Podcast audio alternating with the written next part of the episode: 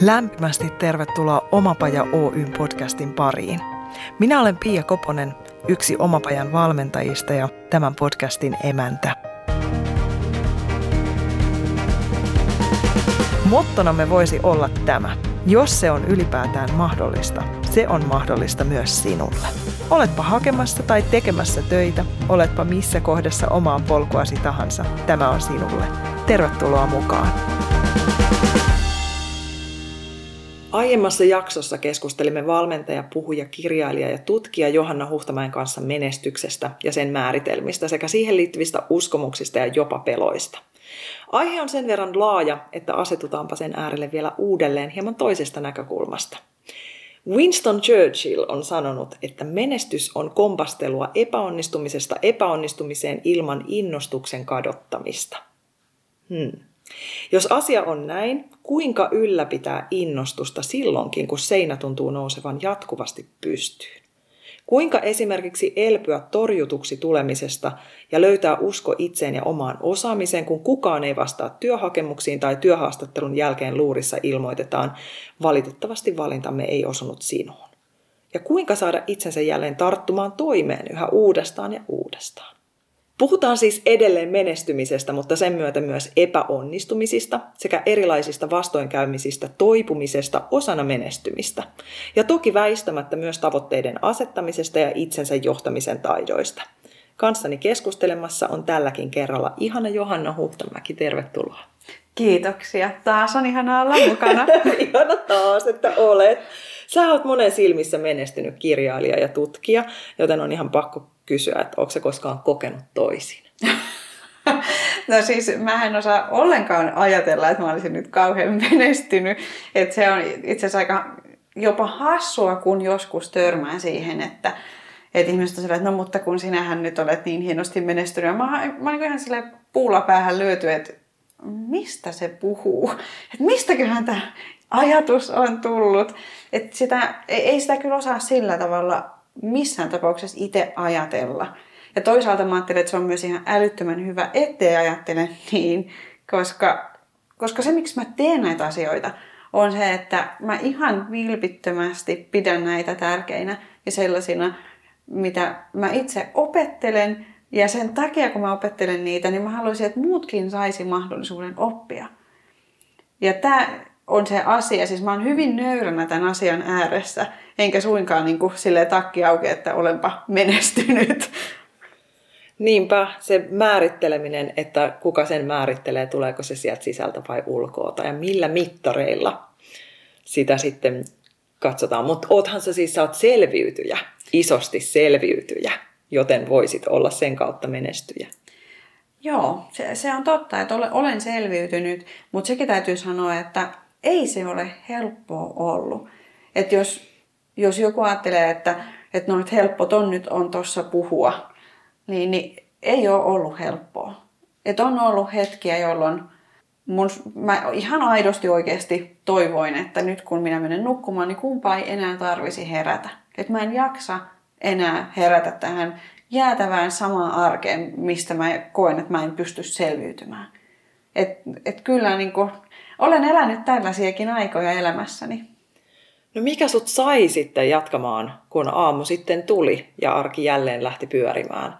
Miten sä sait itsesi tarttumaan toimeen? No tietyllä tavalla siis oli pakko. Että tämä oli niinku ihan ensimmäinen asia.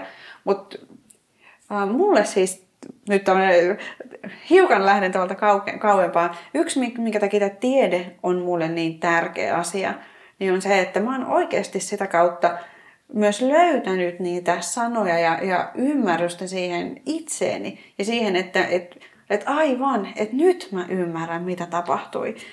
Ja yksi, minkä, miksi mä sanon tämän, on siis se, että, että jollakin tavalla mulla oli joku sellainen pieni toivon kipinä. Vaikka mulla ei ollut mitään käsitystä siitä, että, että miten mä voisin sen oma elämäni uudestaan rakentaa, niin oli kuitenkin joku sellainen ajatus, että ehkä edes teoreettisesti se voi olla mahdollista. Ja se, miksi mä sanoin tämän tieteen, on siis se, että nyt mä oon törmännyt niin tähän tämmöisiin uudempiin määritelmiin siihen, että mitä tiede sanoo, sanoo toivosta. Et tieteen näkökulmasta siinä on niin kaksi ajatusta tämän perinteisen jutun mukaan. Et ensinnäkin on ajatus siitä, että jossakin on jotakin parempaa niin sanotusti. Ja sitten se toinen kriteeri on se, että, että mulla on keino, joku tapa tai keino, jolla mä voin päästä sinne, mikä on sitä ehkä jotakin parempaa. Mutta nyt, nyt on tullut uudempia tutkimuksia toivosta, joiden mukaan ei tarvita kuin se yksi kriteeri, joka on se ajatus siitä, että ehkä jossakin voi olla jotakin. Ja pelkästään se riittää siihen, että se toivo on, on, niin kuin, on syntynyt, vaikka meillä ei olisi mitään tietoa siitä, että miten ihmeessä sinne pääsee. Ja tämä on ehkä se tilanne, mikä mulla oli. Mulla ei ollut mitään, minkään näköistä ajatusta siitä, että jos jossakin on jotakin, niin miten ihmeessä mä voin sinne päästä. Ja miten ihmeessä semmoinen voisi tulla vielä osaksi mun elämää. Mutta jollakin tavalla se toivo siitä, että, että jotakin on.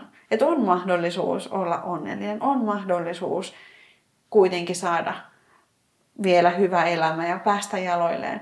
Niin, niin ehkä se ei koskaan täysin lähtenyt.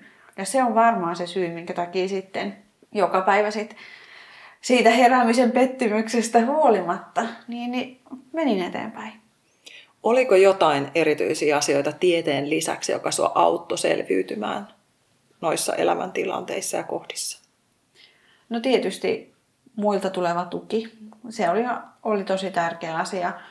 Ja myös ehkä sellainen, sellainen niin kuin loputon halu kuitenkin mennä eteenpäin. Et semmoinen tietynlainen niin kuin periksi antamaton asenne.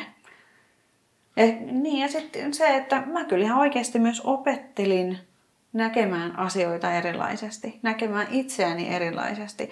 Et ihan tietoisesti mä harjoittelin, no esimerkiksi ja niin kuin ihan konkreettisesti, niin mä jossakin kohtaa havahduin siihen, että kuinka rumasti mä puhun itselleni ja itsestäni. Ja mä päätin, että hei nyt tämä loppuu, että mä en koskaan enää anna itselleni lupaa puhua tai ajatella itsestäni rumasti. Siis helppoa se ei ollut. Ja vieläkin joskus nousee jotakin ikäviä ajatuksia, mutta mut mä niin kuin lopetin sen. Ja joka kerta kun mä huomasin, että hetkonen, nyt on taas joku negatiivinen ajatus musta itsestäni, että nyt se niin kuin loppuu. Ja tähän ei tarkoita sitä, että jos esimerkiksi oikeasti olen toiminut huonosti. Niin kuin esimerkiksi joskus olen saattanut hiukan ihan pikkuriikkisen ääntäni korottaa lapsille esimerkiksi, siis tosi harvoin ja tosi vähän, niin, niin, niin ei se ole sellainen, että mä oon sillä, että no hyvin meni, hyvin meni. Mutta et, mut et siinä on ero, että jos mä aikaisemmin ajattelin, että senkin surkea ihmisraunio ei sinusta ole mihinkään ja lapset varmaan ikuisiksi ajoiksi traumatisoituu, kun heillä on niin huono äiti tyyppinen. Niin nyt mä totean, että no niin, ei mennyt ihan putkeen. Että mitäs voisit tästä nyt oppia ja mitä voisit nyt tehdä, että tämä tilanne korjaantuisi? Niinpä, pysähtymistä ja sitten rehellisyyttä. Kyllä.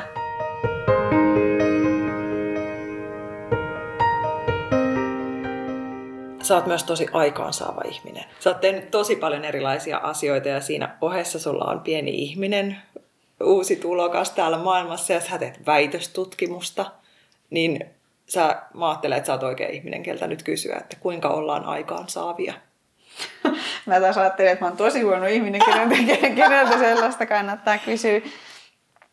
Mutta mä sanoisin, että tähänkään nyt ei ole Jälleen kerran se, että olisi ihanaa, että jos mä voisin kertoa jonkun oikean vastauksen, joka toimii kaikilla. Mutta sanotaan, että ensinnäkin mun mielestä on se olennainen asia, että jos me halutaan saada jotakin aikaiseksi, niin se on aina myös jostakin pois. Ja tämä on mun mielestä tosi tärkeä asia. Että hirveän usein me ollaan siinä tilanteessa, että me ajatellaan, että no niin, nyt, nyt minun pitää ruveta käymään viisi kertaa viikossa lenkillä. Et, ja ja sitten mä ajatellaan, että voi voi, kun nyt jo mulla on vuorokaudessa ei riitä tunnit, ja, mutta kyllä mä senkin nyt vielä sit jotenkin tänne ympään.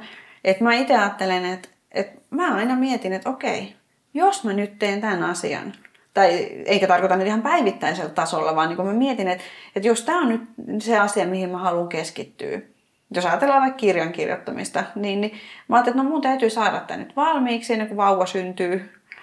Ja, eli se tarkoittaa sitä, että mun täytyy kirjoittaa tätä joka päivä. Ja, ja mitä se sitten tarkoittaa? No se tarkoittaa sitä, että mä en esimerkiksi nyt siivoa niin kauheasti. Ja täällä on sitten vähän sotkusempaa, that's it. Ja se tarkoittaa sitä, että mä esimerkiksi nyt en katso telkkaria. Että mä jätän tommoset nyt pois, jotta mä voin tehdä tätä. Että mä en yritä ympätä niin kuin aina vaan lisää, vaan mä aina mietin myös sen, että, että, että jos mä nyt haluan ottaa tämän tänne, niin mistä, mitä se tarkoittaa sen kannalta, että mitä mä sitten jätän pois. Ja sitten se vaatii joskus vähän sellaista armollisuutta myös itseään kohtaan, koska mäkin haluaisin aina, että meillä olisi esimerkiksi siistiä. Ja sitten mun täytyy vaan todeta, että okei, nyt joko mä siivoon tai mä kirjoitan. Valintoja, valintoja. Joo. Ja myös itse kuria mä kuulen tuossa paljon ja jotakin semmoista niin kuin sisukkuutta.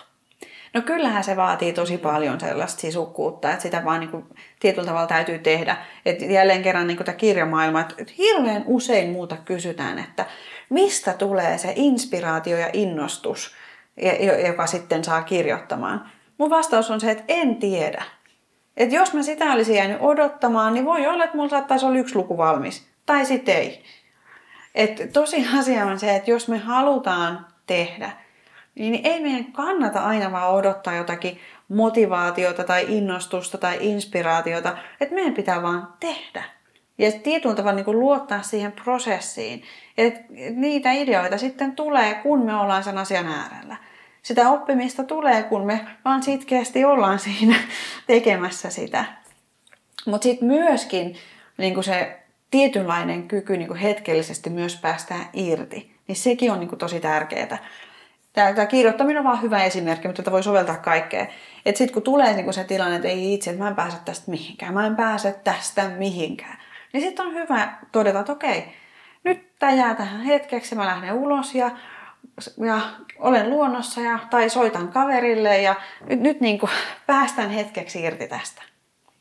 Ja todellakin tota voi soveltaa mihin tahansa. Mä ajattelen esimerkiksi ihmistä, joka hakee töitä ja, ja kirjoittaa niitä hakemuksia tunnista toiseen ja koittaa niin kuin saada täysin itselle vieraat ihmiset vakuuttumaan siitä, että hänen kannattaisi tutustua syvemmin. Ja sitten jos ajatellaan missä henkisessä tilanteessa, jos mä ajattelen itseni kautta, että kun on ollut työttömänä ja se vetää synkkiin vesiin aika nopeasti, miten siinä tilanteessa voisi löytää itsestä jotakin hyvää sanottavaa, kirjoittaa semmoinen hakemus, jossa suosittelee itseään, kun siinä hetkessä ei todellakaan suosittelisi itseään kenellekään, niin jotenkin se, sen, että pistää sen poikki, pistää sen kelan poikki, tekee just jotain muuta tilalle. Helpommin sanottu kuin tehty. Se, se on just näin. Ja sanotaan, että mä oon myös sitä mieltä, että yksi suuri taito on tietyllä tavalla myös se, että miten – ja millä keinoilla pystyy viemään itsensä niin sanotusti tilasta toiseen. Et mulla on itsellä, mulla on semmoinen menestyspankki. Mä oon kirjoittanut sinne asioita, joissa mä oon onnistunut. Asioita, jotka on mennyt hyvin. Semmoisia luonteenpiirteitä, mitkä on, mitä mulla on, joiden takia ne asiat on mennyt hyvin. Ja sitten kun mulla tulee se hetki, ja niitä siis todellakin tulee, että ei musta ole mihinkään. Mä oon ihan surkea.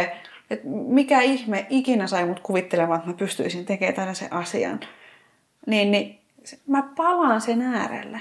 Sen mun onnistumispankin äärelle. Ja sitten mä katsoin, että ei hitsit. Mä oon kyllä näin monessa asiassa onnistunut. Ja, ja kun mulla on nyt tämmöinenkin luonteenpiirre, niin kyllä mä tästä nyt vielä jotenkin sit selviän ihan super tärkeää ja kiitos, että jaat ton, että niitä edelleen tulee, koska me mennään myös helposti siihen illuusioon, että jos joku on aikaan saava ja äh, saavuttaa näkyvyyttä omalla tekemisellään ja ansioituu siinä, mitä tekee, niin me ajatellaan, että okei, samalla kerralla pyyhkiytyy pois inhimilliset piirteet ja tämmöinen niin kuin aivojen jopa neurologinen autopilotti tai tämmöinen koodauserrori, jonka mukaan meidän on helpompi mennä niihin negatiivisiin kuin positiivisiin. Ja se tapahtuu kaikille, että sille ei niin kuin tule immuuniksi. Mutta juuri näitä pieniä valintoja, toi ihana toi menestyspankki-idea, sitä, sitä voi soveltaa itselleen. Mulla ei sellaista vielä olekaan.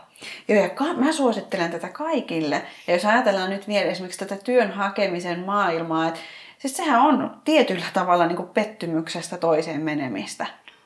Niin, niin et entäs jos kirjoittaisikin sen oman menestyspankkinsa ja ennen kuin kirjoittaa hakemusta, aina ennen kuin rupeaa kirjoittaa, niin olisikin sen menestyspankin äärellä ja kirjoittaisi sen sieltä käsin sen hakemuksen, eikä tavallaan siitä, että no niin, tämä on nyt sitten 30. hakemus tai 127. hakemus ja miten tämä nyt sitten eroaa siitä, mitä niille kaikille aikaisemmille tapahtui. Jep. Ja ehkä myös sitä löytää itselle sopivia keinoja lähestyä niitä potentiaalisia työnantajatahoja tai asiakkaita.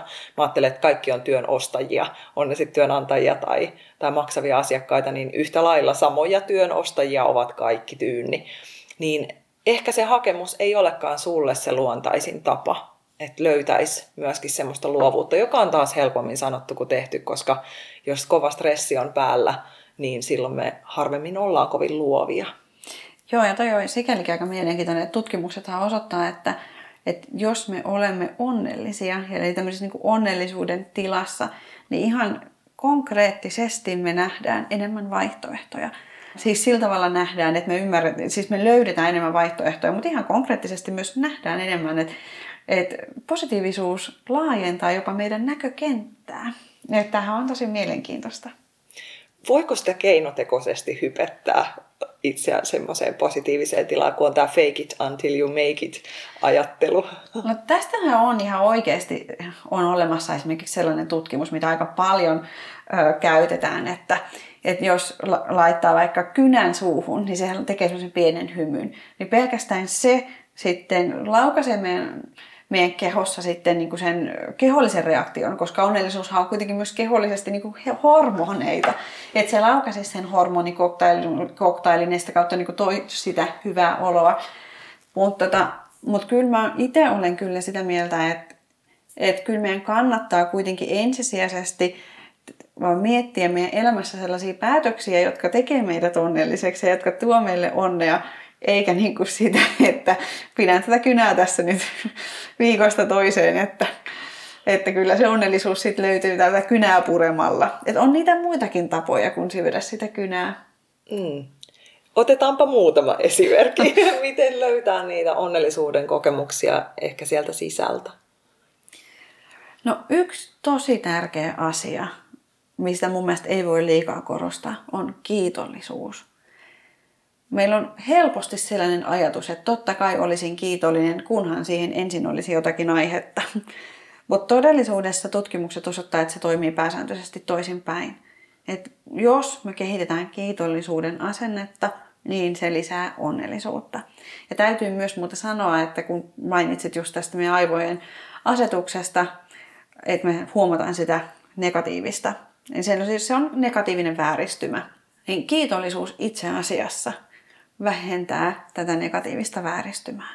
Et kiitollisuus toimii myös niin kuin sitä vastaan. Eli niin kuin todella, että vaikka se asetus jää voimaan, niin, niin, niin kiitollisuus on vähän niin kuin niin kuin uusi koodi. Että se joka tapauksessa laittaa sen toimimaan vähän vähemmän, tämän negatiivisen vääristymän. Ja, ja nyt sitten se, että no sit usein kysytään, että no mistä sitten voin olla kiitollinen, jos elämä on niin kuin ihan oikeasti ihan kurjaa. Niin, niin mä sanoisin, että se ratkaisu on niin pienet asiat. Ja nyt esimerkiksi, kuinka ihanaa on siis, että luonto herää. Ja luonnossa on aina jotakin kaunista, on sitten mikä vuoden aika tahansa. Miten ihanaa on, että mulla on sormet, jotka liikkuu ja jalat, jotka kuljettaa mua ja, ja ylipäätään siis kiitollisuus elämästä. Että kyllä niitä aiheita on, jos me vaan halutaan nähdä niitä, jos me valitaan nähdä. Me jatketaan kiitollisuusaiheesta kokonaisen jakson verran. Kiitos tästä kerrasta, Johanna. Kiitoksia.